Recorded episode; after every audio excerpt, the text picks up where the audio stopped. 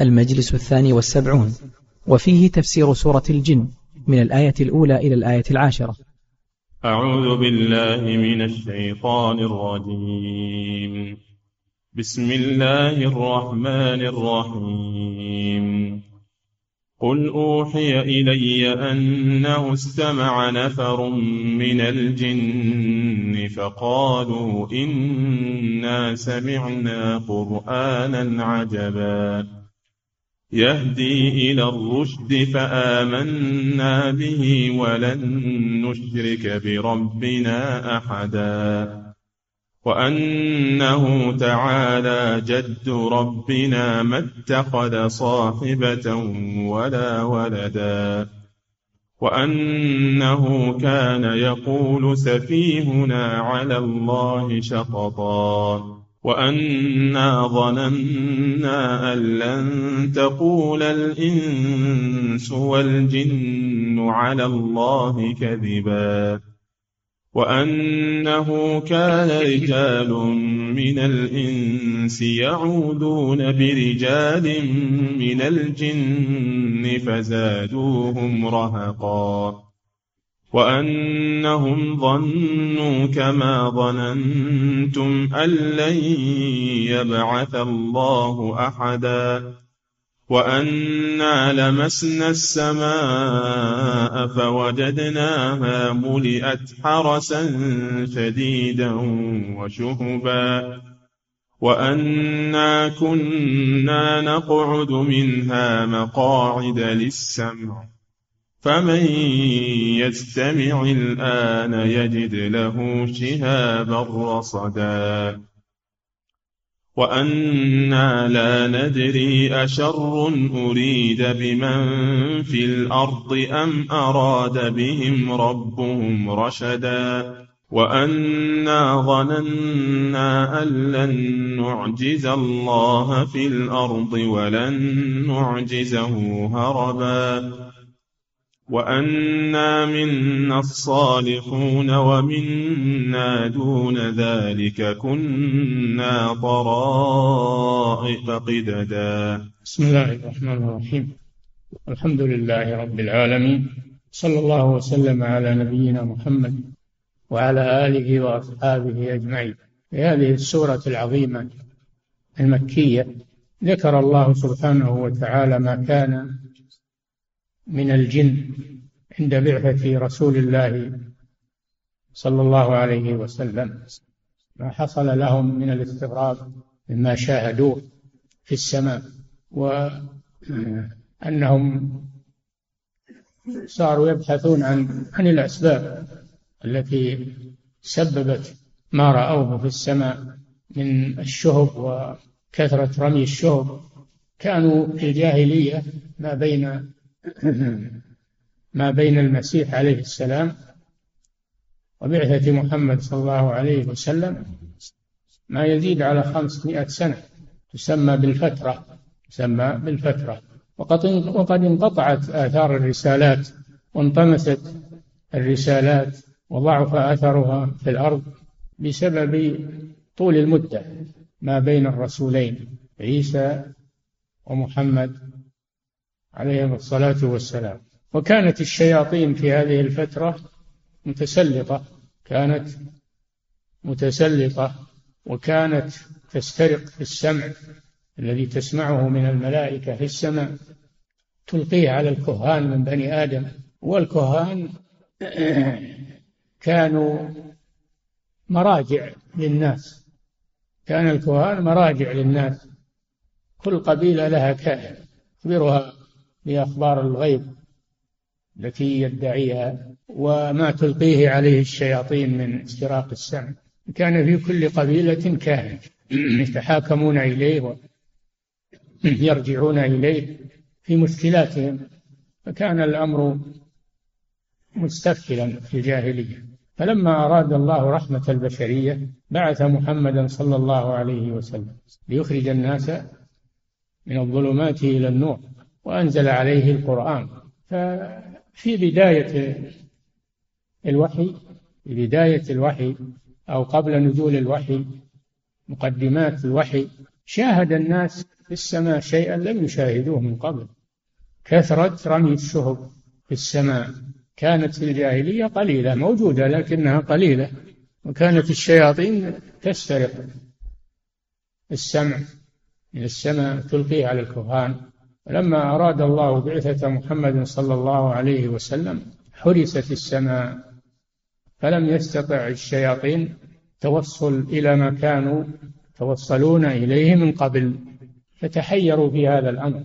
ما هي الأسباب؟ فالشيطان أرسل رسله في الأرض.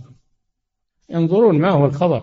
يأتوه بالخبر الذي من أجله حصل حصلت هذه الظاهرة. العجيبة في السماء.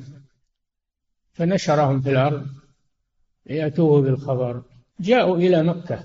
جاءت الشياطين إلى مكة. فوجدوا الرسول صلى الله عليه وسلم يصلي من الليل ويقرأ القرآن. فاستمعوا له. استمعوا للقرآن. فأعجبهم. أعجبهم القرآن. وتلذذوا به. تلذذوا به. فذهبوا إلى إبليس وأخبروه فقال نعم هذا هو بعث محمد صلى الله عليه وسلم بعث. فعرفوا حينئذ السر الذي من أجله حصلت هذه الظاهرة. فهؤلاء الجن آمنوا بالرسول صلى الله عليه وسلم ورجعوا عن الكفر واهتدوا بالقرآن لأن الرسول صلى الله عليه وسلم مبعوث إلى الجن والإنس مبعوث إلى الجن وإلى الإنس كافة. القرآن يخاطب الجن والإنس. لما سمعوه تأثروا به وأعجبهم وتلذذوا به. شيء لم يسمعوه من قبل. الله جل وعلا أمر رسوله صلى الله عليه وسلم أن يذكر للناس هذه الواقعة. فقال له جل وعلا قل أوحي إلي. قل يا محمد للناس أوحي إلي. الرسول ما درى عنهم لأنهم عالم خفي. ما درى عنهم أنهم يستمعون إليه وهو يقرأ. الله أخبره بذلك. أوحي إلي والوحي كن من الله جل وعلا. بواسطة جبريل عليه الصلاة والسلام. أوحي إليه. أي أوحى الله إليه. ما هو؟ الذي أوحي به إليه أنه استمع نفر من الجن. نفر. نفر قليل ليسوا كثيرين. وفد. جاء إلى مكة يبحث عن الخبر. أنه استمع نفر من الجن. استمعوا إليه وهو يقرأ في الصلاة من الليل. ما نزل عليه من القرآن. استمع نفر من الجن. والجن عالم خفي. يرونكم يرونكم من حيث لا ترون. إنه يراكم هو وقبيله. يعني الشيطان. هو قبيله الجن. من حيث لا ترونهم. ولذلك سموا بالجن. من الاجتنان وهو الاستتار. لأنهم مستترون عن الناس عن الإنس. لا يرونهم. كما يقال جنه الليل يعني ستره الليل. ويقال المجن وهو الترس الذي يستتر به المقاتل. فالجن هو العالم الخفي المستتر عن الإنس. أنه استمع نفر من الجن. فقالوا إنا بعد ما استمعوا للقرآن قالوا إنا سمعنا قرآنا عجبا. سمعنا قرآنا عجبا. ليس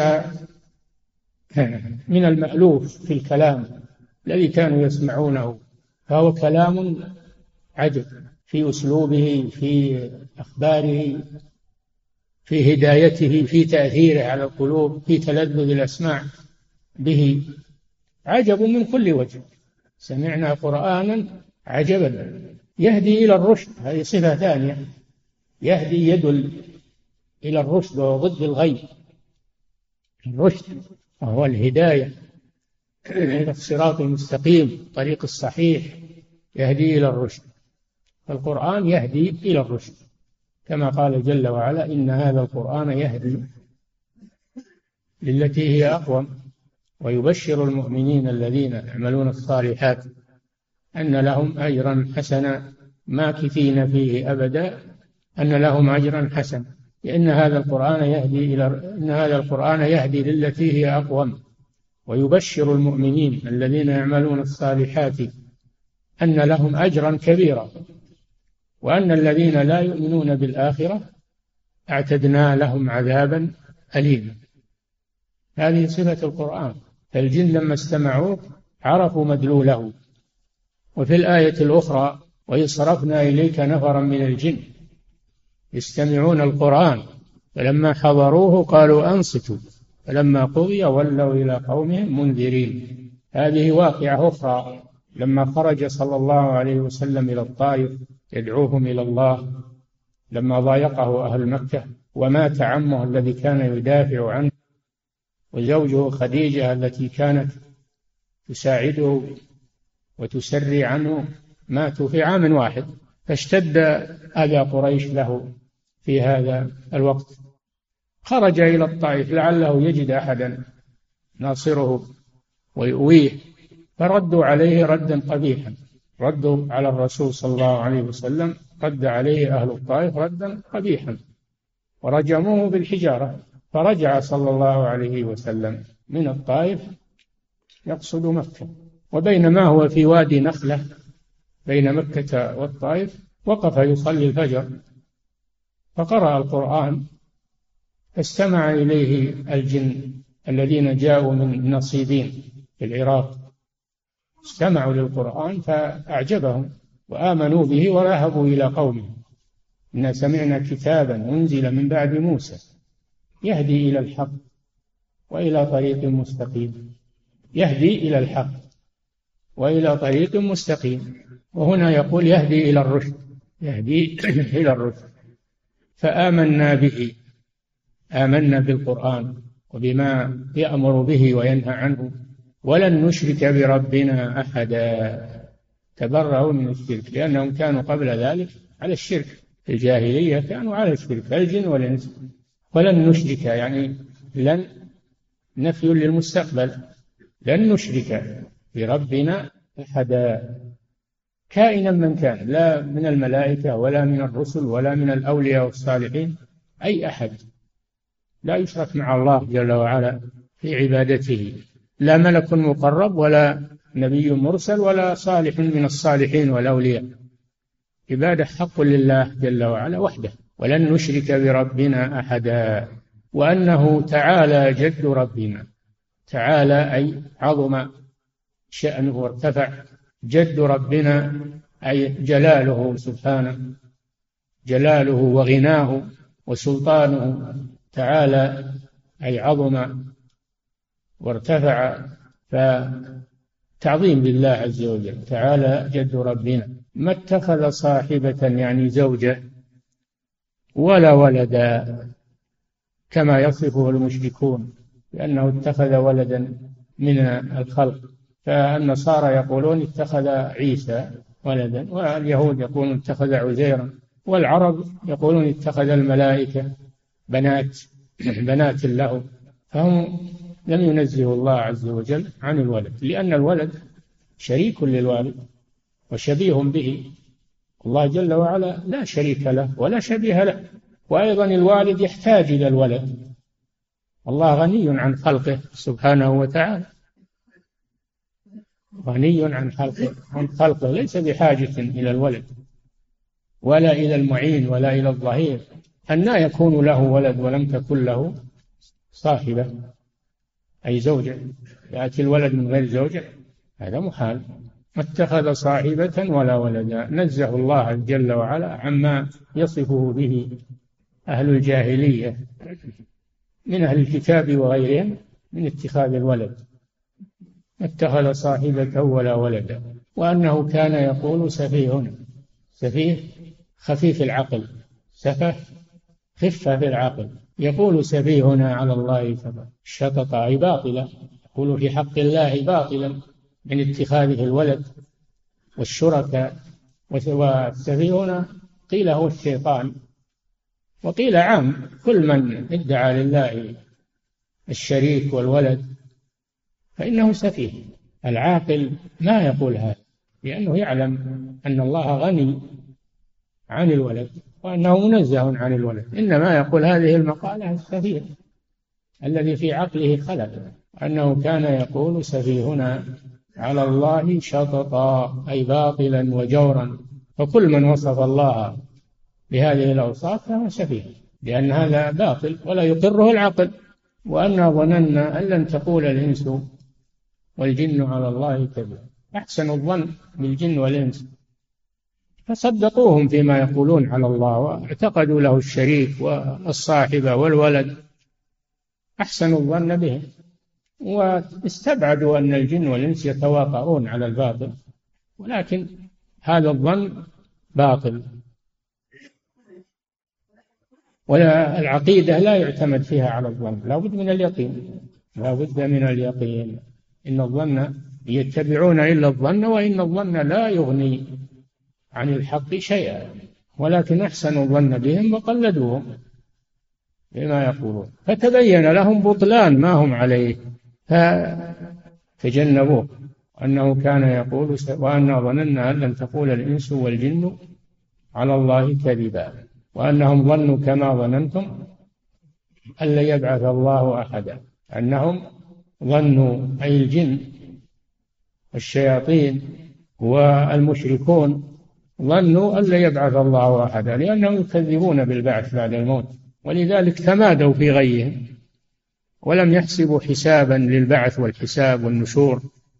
هذا هو الذي حمل. التكذيب بالبعث هو الذي حملهم على هذه الجرائم والمخازي.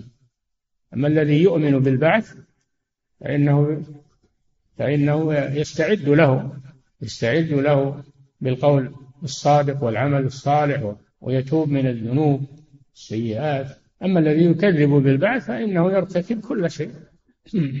وأنهم ظنوا كما ظننتم يعني تواطؤوا على على الكفر على الكفر بالبعث. أن لن يبعث الله أحدا. يقولون كيف إذا صار الميت عظاما ورميما وترابا كيف يعود إلى الحياة من جديد؟ هذا محال عندهم. ونسوا أن الله خلقهم من العدم وأوجدهم من العدم. فالذي أوجدهم أول مرة قادر على أن يعيدهم مرة ثانية وهو قادر على كل شيء سبحانه وتعالى. وضرب لنا مثلا ونسي خلقه. قال من يحيي العظام وهي رميم. قل يحييها الذي أنشأها أول مرة. وهو بكل خلق عليم. وهو الذي يبدأ الخلق ثم يعيده وهو أهون عليه. فالإعادة أهون من البداءة بنظر العقول مع أن الله لا يعجزه شيء. لكن هذا من ناحية العقول. الذي يقدر على البداءة يقدر على الإعادة من باب أولى. أنهم ظنوا كما ظننتم أن لن يبعث الله أحدا. ثم ذكروا أنه كان رجال من الإنس نعم. وأنه كان رجال من الإنس. وأنه كان رجال من الإنس يعوذون برجال من الجن فزادوهم رهقا وأنهم ظنوا كانوا في الجاهلية مسيطرين على الإنس. كان الجن في الجاهلية مسيطرين على الإنس. يخافوا الإنس يخافون منهم. ويستجيرون بهم. ويستعيذون بهم. فإذا نزلوا في البر يقولون نعوذ بسيد هذا الوادي من شر سفهاء قومه.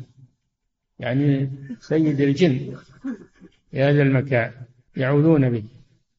كان رجال من الجن يعوذون برجال من الجن. فزادوهم زاد الجن الإنس رهقا أي خوفا. فصار الإنس يخاف من الجن ويرهب منه غاية الرهب لأنهم لما خافوهم وقع الرعب في قلوبهم منهم. فلم تجدهم الاستعاذة إلا خوفا ورهقا وقيل المعنى زاد الإنس الجن وزاد الإنس الجن رهقا أي عظمة وتكبرا. كل من الفريقين زاد الآخر. هؤلاء زادوا الجن إعجابا وتكبرا وتسلطا و والجن زادوا الإنس خوفا ورهبا كما في الآية الأخرى ويوم يحشرهم جميعا يا معشر الجن قد استكثرتم من الإنس. قال أولياؤهم من الإنس ربنا استمتع بعضنا ببعض بلغنا أجلنا الذي أجلت لنا. قال النار مثواكم خالدين فيه استمتع بعضنا ببعض. استمتع الجن بتعظيم الإنس لهم واستمتع الإنس بمساعدة الجن لهم. وكل هذا باطل لأن الاستعانة تكون بالله عز وجل وحده والاستعاذة تكون بالله وحده. ولهذا كان النبي صلى الله عليه وسلم إذا نزل منزلا يقول أعوذ بكلمات الله التامة من شر ما خلق. وعلم أصحابه أن يقولوا ذلك. بدل ما كانوا في الجاهلية يقولونه أعوذ بسيدي هذا الوادي. الله جل وعلا شرع للمسلمين أن يعوذوا به وبكلماته كلماته القرآنية وكلماته القدرية.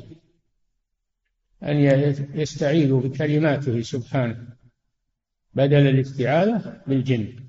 ثم ذكر قصتهم ما حصل لهم من الاستغراب لأمر السماء وأنا لمسنا السماء رمناها ووصلناها كما كانوا في الجاهلية يصلون إلى السماء الدنيا ويقعدون منها مقاعد للسمع يستمعون كلام الملائكة فيأتون به إلى الكفار. فلما بعث محمد صلى الله عليه وسلم حرست السماء بالشهب وبالرصد وهم الملائكة فلم يتمكنوا مما كانوا يتمكنون منه في الجاهلية. وأنا لمسنا السماء فوجدناها ملئت حرسا وهم الملائكة حرسا شديدا وشهبا ترمى من الكواكب شهبا ترمى من الكواكب على الشياطين تحرقهم. فلا يستطيعون استراق السمع ما يستطيعون استراق السمع. والله حمى السماء لأجل ألا تست... ألا تتوصل الشياطين إلى سر... إلى استراق القرآن و إلى استراق الوحي استراق القرآن المنزل من الله وإدخال الباطل معه حماه سبحانه وتعالى. فكان القرآن يصل إلى رسول الله صلى الله عليه وسلم بواسطة جبريل ولا يدخل فيه أي باطل ولا يقدر أي شيطان أن أن يسرقه. قال تعالى وما تنزلت به الشياطين يعني القرآن. وما ينبغي لهم وما يستطيعون. إنهم عن السمع لمعزولون. والله حمى هذا القرآن من تدخل الشياطين واستراقهم له حتى يصل إلى رسوله صلى الله عليه وسلم وحتى الرسول يبلغه لأمته كما نزل عليه. فهذا القرآن محفوظ بحفظ الله. إنا نحن نزلنا الذكر وإنا له لحافظون. محفوظ وقت نزوله ومحفوظ إلى أن تقوم الساعة من الزيادة والنقصان. هذا القرآن العظيم. وأنا كنا نقعد منها كنا يعني في الجاهلية نقعد منها من السماء. مقاعد للسمع يعني للاستراق استراق السمع. فمن يستمع الآن وقت بعثة الرسول صلى الله عليه وسلم يجد له شهابا رصدا. يجد له شهابا ويجد رصدا. الشهاب هو من الكوكب النار التي الشظية التي تنطلق من الكوكب والرصد هو الملك أو الملائكة. يجد له شهابا رصدا. وأنا لا ندري أشر أريد بمن في الأرض أم أراد بهم ربهم رشدا. هذا الأمر له نتيجة أكيد. يقولون هذا الأمر هو عبث. هذا له نتيجة. إما أن الله أراد إهلاك أهل الأرض إما أن الله أراد إهلاك أهل الأرض كما أهلك الأمم السابقة وإما أن الله أراد بهم رشدا أي خيرا. فلا تذهب تذهب هذه الظاهرة عبثا. وانظروا إلى أدبهم أن لا ندري أشر أريد أشر أريد ما قالوا أراده الله؟ وإن كان الله أراد لكن من باب حسن الأدب مع الله. والله لا يأتي منه إلا الخير. إنما الشر بالنسبة للمخلوقين. أما الله جل وعلا فكل ما يأتي منه خير. ولهذا قال صلى الله عليه وسلم والشر ليس إليك. فلا يوصف ما يأتي من الله لأنه شر. بل إن كان عقوبة فإنه عدل من الله. والعدل خير. العدل خير ليس ظلما. وكل ما يأتي من الله فهو خير لأنه إما فضل وإما عدل. إما فضل من الله سبحانه وهو الخير وإما عدل وهو الشر العقوبة والجزاء على الكفر والضلال هذا عدل هو خير. ولهذا قالوا أشر أريد بمن في الأرض. فنزه الله جل وعلا عن الشر. أم أراد بهم أسندوه الخير إلى الله. أم أراد بهم ربهم رشدا فهذا فيه التأدب مع الله سبحانه وتعالى. وأنا لا ندري أشر أريد بمن في الأرض أم أراد بهم ربهم رشدا. وأنا لما سمعنا الهدى آمنا به. من الصالحون. وأن منا الصالحون هذا نجعله للدرس القادم إن شاء الله. فالحاصل أن هذه بداية إرسال الرسول صلى الله عليه وسلم ومقدماتها وأن القرآن محروس ومحفوظ وقت نزوله وبقاء وفي وقت بقائه في الأرض إلى أن يرفع إلى الله سبحانه وتعالى في آخر الزمان وهو محفوظ. لا يتطرق إليه نقص أو زيادة كما قال جل وعلا وإنه لكتاب وإنه لكتاب عزيز أي ممنوع. عزيز الجانب رفيع. وإنه لكتاب عزيز لا يأتيه الباطل من بين يديه ولا من خلفه. تنزيل من حكيم حميد. هذا القرآن العظيم الذي هو بأيدينا. ودلت هذه الآيات على أن بعثة الرسول صلى الله عليه وسلم عامة للجن والإنس وأنه مبعوث إلى الثقلين. الجن والإنس.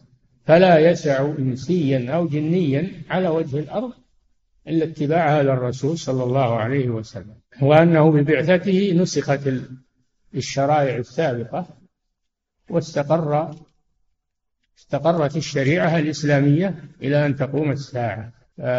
وكذلك في هذه الآية بطلان الشرك وبطلان الكهانة في هذه الآيات بطلان الشرك. وبطلان عمل الكهان وفيها رحمة الله جل وعلا بأهل الأرض كما قال جل وعلا وما أرسلناك إلا رحمة للعالمين وفيه أن الظن لا يغني من الحق شيئا والتقليد في العقائد لا يجوز. العقائد تبنى على الأدلة ولا تبنى على التقليد الأعمى ولا تبنى على الظنون. وإنما تبنى على الأدلة الصريحة من الكتاب والسنة. هذا وبالله التوفيق وصلى الله وسلم على نبينا محمد على آله وأصحابه أجمعين. يقول فضيلة الشيخ وفقكم الله يحدث من بعض الناس أنه إذا ذكرت قصة عن الجن أو ذكر اسم الجن قالوا مباشرة وبصوت مرتفع بسم الله الرحمن الرحيم. ويأمرون من حولهم بالتسمية فهل هذا من الخوف المنهي عنه والذي يتعاظم به الجن ويزيدون الناس به خوفا؟ لا هذا من التحصن بالله عز وجل. هذا بسم الله والاستعاذة هذا من التحصن بالله عز وجل. هذا طيب هذا طيب مأمور به. نعم. يقول فضيلة الشيخ وفقكم الله هل الجن لهم تأثير على الأجنة في البطون؟ وإذا كان كذلك فكيف الوقاية منه؟ الجن إذا سلطهم الله عز وجل فيؤذون يؤذون الإنس يؤذون الإنس في الأجنة وغير الأجنة. ولا يمنع منهم إلا التحصن بالله عز وجل والاستعاذة بالله من شرهم. نعم. يقول فضيلة الشيخ وفقكم الله من يقول إنه مع تقدم العلم قد يرى الجن. فهل هذا الكلام صحيح؟ يلا ورونا إياه. إذا قالوا هذا قلنا ورونا إياه. بعلمكم هذا وتقنياتكم ورونا الجن نعم. يقول فضيلة الشيخ وفقكم الله طلب طلب المساعدة والخدمة من الجن المسلمين والتعامل معهم في ذلك ما حكمه؟ لا. ما يجوز الطلب من بل يكره الطلب من الإنس. يكره الطلب من الإنس. ويستغني الإنسان بالله ولا يذل بالسؤال للمخلوقين. الإنس اللي يراهم. أما الأموات وأما الجن الغائبون فلا يجوز الاستعانة بهم أبدا. الاستعانة بالله عز وجل. نعم. إنما الاستعانة بالإنسي الحي الحاضر عندك القادر الذي يقدر على إعانتك نعم. يقول فضيلة الشيخ وفقكم الله هل يصح أن يقال إن الجن الذين استمعوا القرآن من الرسول صلى الله عليه وسلم إنهم من الصحابة لأنهم آمنوا به عليه الصلاة والسلام. هو تعريف الصحابي من لقي النبي صلى الله عليه وسلم مؤمنا به ومات على ذلك. لكن الجن ما نعرفهم. الصحابة نعرفهم من الإنس لهم تراجم تراجم الصحابة في كتاب الإصابة وأسد الغمامة وغيرها من كتب التراجم. أما الجن ما نعرفهم ولا نراهم. نعم. لكن نؤمن نؤمن بوجودهم ونؤمن بأن منهم المؤمن والكافر ومنهم المطيع والعاصي كما يأتي في هذه السورة. وأنا منا الصالحون ومنا دون ذلك وأنا منا المسلمون ومنا القاسطون فمنهم الصالح ومنهم الطالح منهم المؤمن ومنهم الكافر والمنافق مثل الإنس. نعم. يقول فضيلة الشيخ وفقكم الله هل من الجن رسل وأنبياء أم هم منذرين أم هم منذرون فقط؟ ليس منهم رسل الرسل من الإنس. الرسل من الإنس فليس الرسل لا من الجن ولا من النساء. النساء ما منها رسولا إنما الرسل من الرجال إلا رجالا نوحي إليهم. وهم من الإنس ليسوا من الجن. وقوله جل وعلا يا معشر الجن والإنس ألم يأتكم رسل منكم؟ منكم. في ظاهرها أن الجن منهم رسل لكن الصواب والصحيح أن الرسل من الإنس وأن منكم إنما المراد الجنس من لبيان الجنس. نعم. وليست للتبعيض. نعم. يقول فضيلة الشيخ وفقكم الله في قوله سبحانه وتعالى نفر من الجن. هل ورد تقدير لهؤلاء النفر بالعدد؟ وما أعرف شيء من ذلك. نعم. فضيلة الشيخ وفقكم الله ذكرتم حفظكم الله أن العقيدة لا بد فيها من اليقين ولا يكفي فيها الظن. فكيف يجمع بين هذا وبين قبول السلف لخبر الآحاد في المعتقد؟ يا أخي يا أخي خبر الآحاد الصحيح يفيد اليقين. من قال إنه يفيد الظن؟ هذا كلام المعتزلة. هم اللي يقولوا الآحاد يفيد الظن. هذا غلط. بل إذا صح الحديث سواء متواترا أو آحادا فإنه يفيد العلم ويفيد اليقين. نعم. وأما قوله أنه يفيد الظن هذا باطل. هذا كلام المعتزلة الأشاعرة ومن نحوهم أما أهل السنة والجماعة فيرون أن أن ما صح عن رسول الله ما صح عن الله أو عن رسول الله إنه يفيد العلم واليقين. نعم. يقول فضيلة الشيخ وفقكم الله هل يعذر الجاهل بالتوحيد في زمننا هذا؟ وما الحكم في أصحاب الفترة؟ أصحاب الفترة أمرهم إلى الله سبحانه وتعالى. وأما بعد بعثة الرسول صلى الله عليه وسلم فلا يعذر أحد بالجهل إلا المنقطع عن العالم. المنقطع عن العالم الذي منعزل ولا يصل إليه شيء هذا يعذر. أما الذي تصل إليه الأخبار. والآن كما ترون الاتصالات و... والإذاعات وال... والبث يصل إلى كل مكان في الأرض. ما يبقى ما يبقى في الأرض مكان ما يأتيه ويسمع والعلماء منتشرون. ما تجد بلدا من بلاد الأرض إلا وفيها مسلمون الآن. هل في بلد ما فيها مسلمون؟ بلد كافر محض ما أظن. المسلمون منتشرون في كل الأرض ولله الحمد. فما بقي عذر لأحد. نعم. يقول فضيلة الشيخ وفقكم الله هل يحمل الرهق على الجن والإنس؟ هل يحمل الرهق على الجن والإنس لأن الآية محتملة للوجهين؟ فيها التفسيران. على المراد زادوهم زادوهم الضمير من يرجع له قيل يرجع إلى إلى الجن. أنهم زادوا الإنس رهقا. وقيل العكس أنه يرجع إلى الإنس زاد الإنس الجن رهقا. والآية تدل على الأمرين تحتمل الأمرين. نعم. يقول فضيلة الشيخ وفقكم الله هل هناك فرق بين الجن والشياطين؟ الشياطين من الجن مردة الجن هم الشياطين. الشياطين من الجن ويكون من الإنس يا شياطين.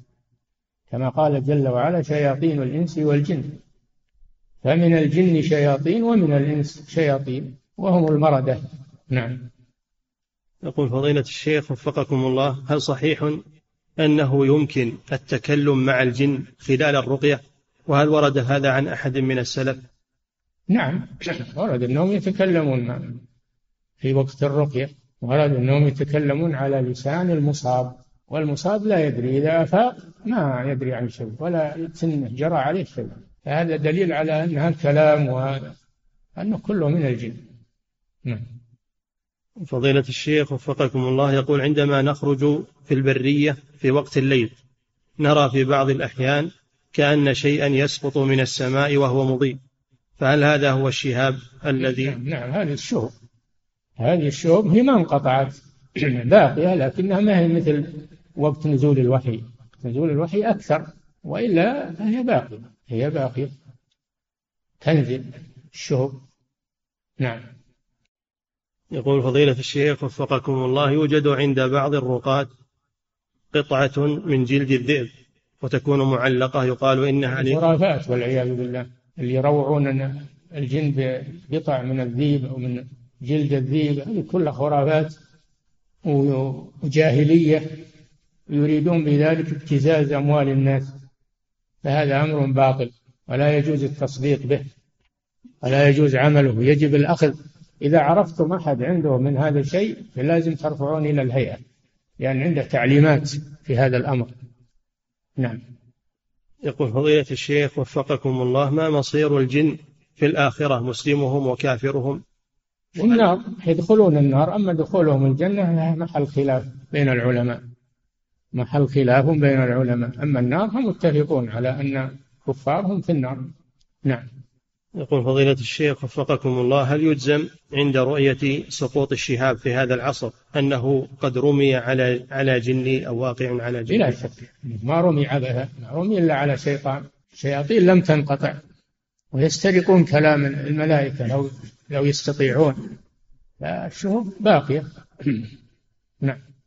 يقول فضيلة الشيخ وفقكم الله هل الخوف الطبيعي من الجن ينافي التوكل على الله؟ الخوف الطبيعي ما ينافي التوكل على الله وتؤخذ الأسباب تؤخذ الأسباب الواقية منه. لكن الخوف الذي يحمل الإنسان على الخضوع والذل هذا خوف عبادة هذا شرك والعياذ بالله. اللي يحمل الإنسان على الخوف والاستسلام وترك شيء من الدين من أجل الخوف هذا يكون من الشرك بالله عز وجل. أما الخوف الذي لا يصل إلى هذا الحد ومجرد جبن أو ما أشبه ذلك فهذا فيه الورد وفيه ذكر ذكر الله جل وعلا يطرد هذا الشيء وإلا هو موجود. نعم. يقول فضيلة الشيخ وفقكم الله هل الأذكار وحدها تكون كافية لحماية الإنسان من السحر والجن؟ أم أن الإنسان وإن واظب على الذكر فمن الممكن أن يصاب بسحر أو بجن في وقت الغفلة عن ذكر الله؟ نعم أجبت في آخر السؤال إذا غفل عن ذكر الله فإنه يصاب. أما لو تحصن بذكر الله فقل أن يصاب. وقد يذكر الله بلسانه. ما يذكره وهو حاضر القلب فلا ينفعه الذكر. أما إذا ذكر الله بحضور قلب فإن الله يحميه جل وعلا. إنما يصاب إما بترك الذكر وإما بذكر الله باللسان فقط دون حضور القلب. نعم. يقول فضيلة الشيخ وفقكم الله هل هناك دعاء إذا سقط النجم؟ لا. منهي عن النظر إليه يضر البصر.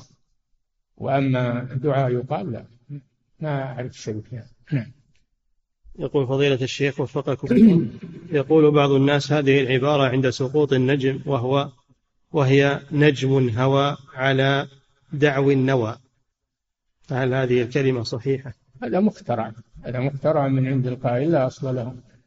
نعم. يقول فضيلة الشيخ وفقكم الله هل يقال إن للجن إن للجن قدرات أعطاهم الله إياها كاستراق السمع قبل البعثة فيظن البشر أنهم يعلمون الغيب وهي في الحقيقة شهادة وليس غيبا؟ نعم. هو الجن أعطاهم الله من المقدرة.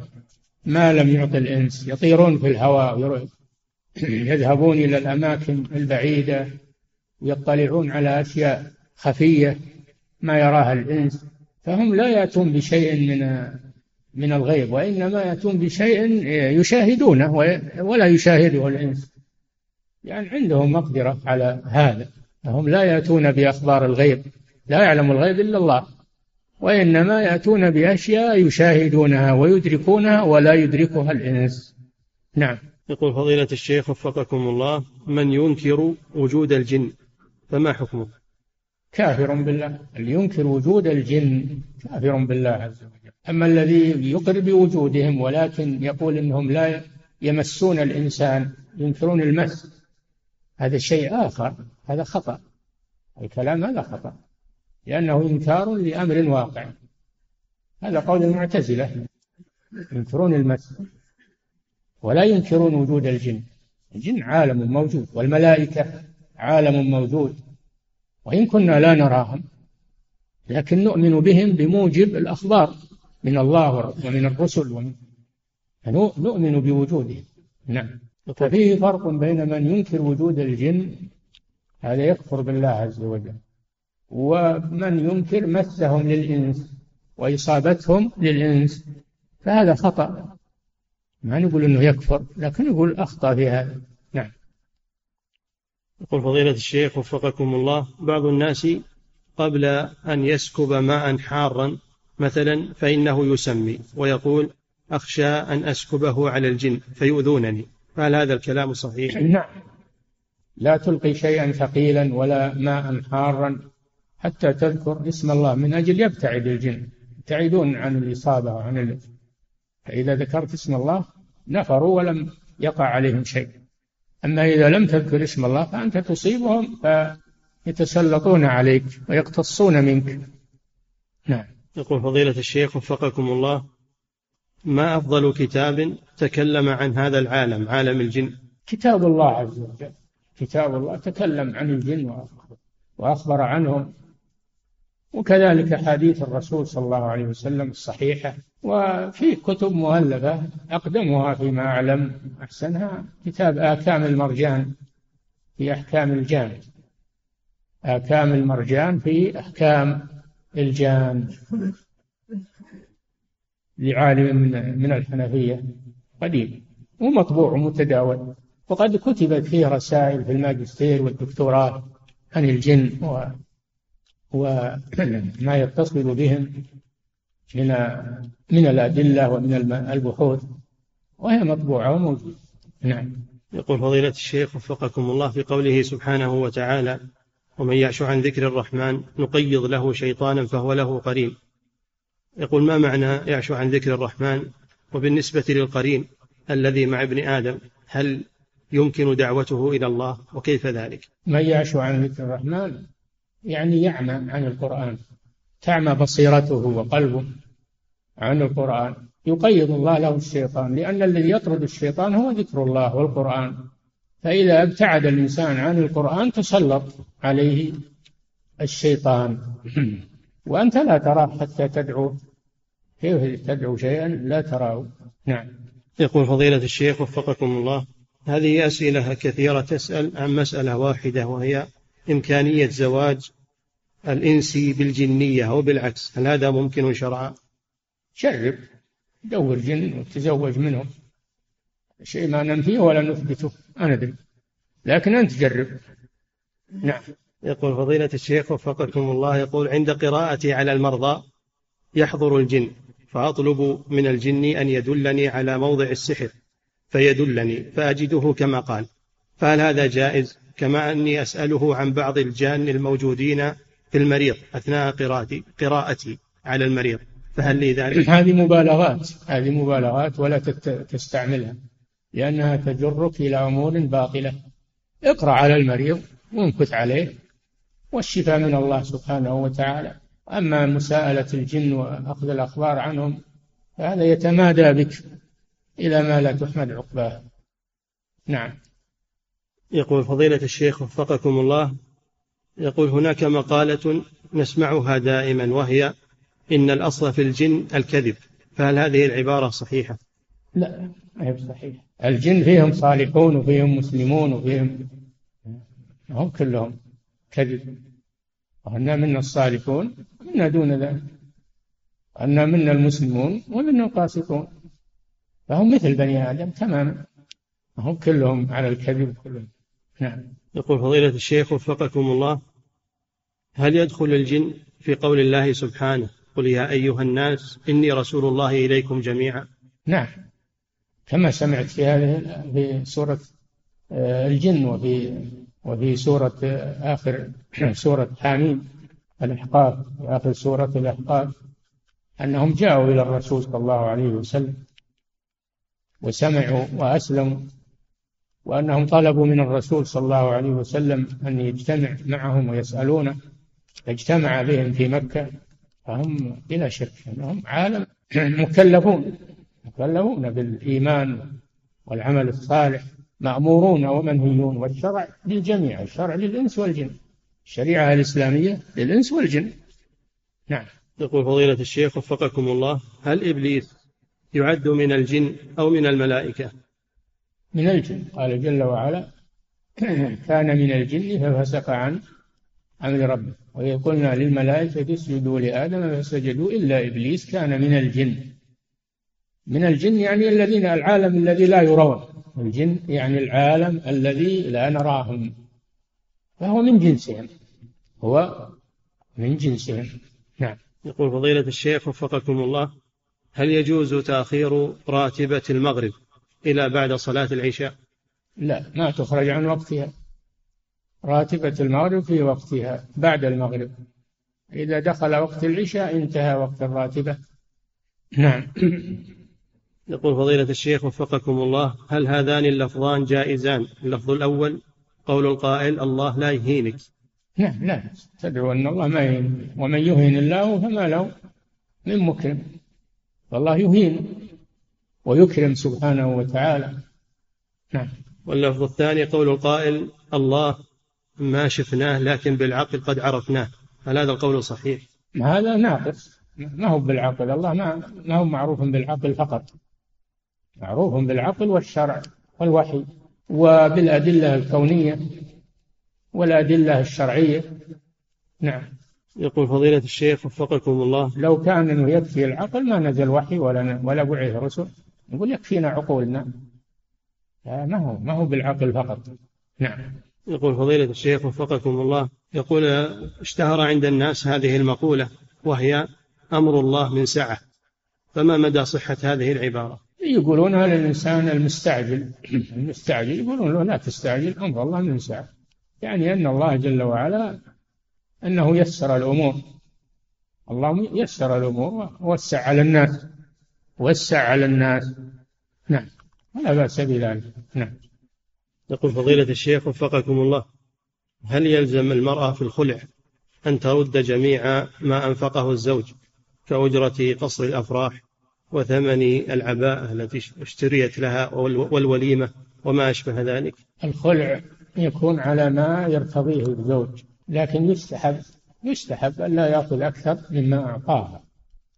وإن زاد فلا بأس يجوز له ذلك. قوله تعالى فلا جناح عليهما فيما افتدت به فيما افتدت به. ولم يحدد لم يحدد. وهي إذا كانت ما تريد الزوج تشتري نفسها منه تفتدي نفسها منه بما يطلب منها. لكن هو يستحب له ألا يزيد على ما أخذ منه. هذا إذا كانت هي التي لا تريده. أما إذا كان هو الذي لا يريدها فلا يجوز له أن يأخذ منها شيئا أبدا لأن المهر استقر لها وهي تريده لكن هو الذي لا يريدها هذا يطلقها بدون شيء. قوله تعالى ولا تعضلوهن لتذهبوا ببعض ما أتيتموهن إلا يأتين بفاحش نعم. يقول فضيلة الشيخ وفقكم الله إذا خالعت المرأة زوجها في مرضه المخوف فهل يقع الخلع؟ وهل ترث منه في هذه الحال إذا خالعت المرأة زوجها في مرضه المخوف فهل يقع الخلع؟ وهل ترث منه في هذه الحال هو لا يقع منه طلاق ولا في هذه الحالة لكن هي إذا طلبت منه الطلاق أو الخلع وأجابها على رغبتها ما في مانع لأن الفرقة جاءت من قبلها جاءت من قبلها. نعم. يقول فضيلة الشيخ وفقكم الله إذا اشتبه الثوب الطاهر بثياب نجسة فهل أصلي على عدد الثياب أو أتحرى وأصلي؟ وما القاعدة في هذا الباب؟ المذهب أنك تصلي بعدد الثياب النجسة وتزيد صلاة ثوبا واحدا لتخرج من الشك باليقين. تصلي بعدد النجسة وتصلي تزيد في ثوب واحد عليها لتخرج من العدد. والقول الصحيح إن شاء الله أنه يتحرى ويجتهد ويصلي فيما يغلب على ظنه أنه هو الطاهر. نعم.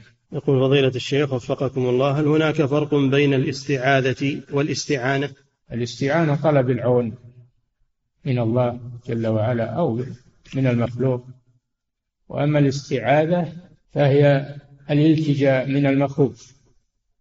الالتجاء من المخوف. الاستعانة تكون في الشيء المطلوب وأما الاستعاذة فتكون من الشيء المخوف والمرهوب. والاستعاذ والاستعانة تجوز بالمخلوق بما يقدر عليه.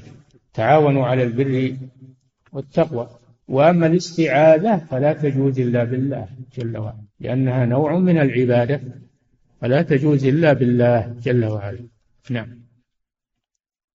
يقول فضيلة الشيخ وفقكم الله يقول في هذه الأيام يشن بعض كتاب الصحف هجمة شرسة على كبار علماء السنة في هذه البلاد ويرمونهم بأقبح الصفات ويهونون من شأن علمائنا. فما الواجب بالنسبة لطلبة العلم حيال هذه الهجمة وما النصيحة لأمثال هؤلاء الكتاب؟ بلا شك هذا ما هو غريب هذا في وقت الرسول صلى الله عليه وسلم. تكلم المنافقون في الرسول نفسه. طعنوا فيه عليه الصلاة والسلام. وفي الصحابة وآذوا المسلمين. هذا ليس بغريب في وقتنا. وبلا شك أن أهل العلم لهم حرمة لهم مكانة. لما يحملونه من العلم. ولما لهم من النفع. في المسلمين يجب احترامهم. حتى لو أخطأ من أخطأ منهم فإنه لا تسقط حرمته لا تسقط حرمته بل يكرم ويعزز و ويقدر بعلمه. وهؤلاء لا عبرة بهم. لهم إخوان وسلف من المنافقين قالوا أقوالا كثيرة ذكرها الله في القرآن وفي السنة وفي التواريخ. ما هو غريب ما يفعلون الآن ولم يحصلوا على شيء ولله الحمد. والإسلام عزيز ولله الحمد. والعلماء عزيزون في كل زمان ومكان ما ضروهم ولله الحمد. نعم. وإن حصل ضرر دنيوي هذا لا يضره. الضرر الدنيوي يجري ويذهب أما الحمد لله قدرهم ومكانتهم وعلمهم فهو باقي ولا ولا تضرر من شيء لذلك إنما يضرون أنفسهم. يضرون أنفسهم. ولا يضرون الله ولا يضرون الرسول ولا يضرون أهل العلم شيئا. نعم. يقول فضيلة الشيخ وفقكم الله يقول إذا قمت للصلاة يخرج ريح مني فأرجع, فأرجع فأتوضأ ثم تخرج الريح مرة أخرى. فإذا ذهبت للصلاة خرجت وكم مرة؟ أرجع فأعيد الوضوء حتى تفوتني الجماعة. يا أخي قد يكون هذا وسواس وهذا هو القريب. لا تلتفت إليه. إلا إذا تيقنت إذا توضأت فالوضوء باق والطهارة باقية. ولا تلتفت إلى الوساوس والشكوك الرسول صلى الله عليه وسلم أعطاك قاعدة تمشي عليها. لما سئل عن الرجل يجد في بطنه شيء فيشكل عليها خرج منه شيء أو لا قال صلى الله عليه وسلم لا ينصرف حتى يسمع صوتا أو يجد ريحا. فاليقين لا يزول بالشك هذه قاعدة. أن تيقن الطهارة وشك في الحدث فالأصل بقاء الطهارة ولا يعمل بالشك. نعم. يقول فضيلة الشيخ وفقكم الله يقول والدي له أرض ليس له غيرها وله ثلاثة عشر ولدا. وقد وقف هذه الأرض لتكون مسجدا ونحن نحتاج إلى هذه الأرض. فهل يجوز لوالدي أن يفعل ذلك؟ وهل له أن يرجع عن هذا الوقف أو بعضه؟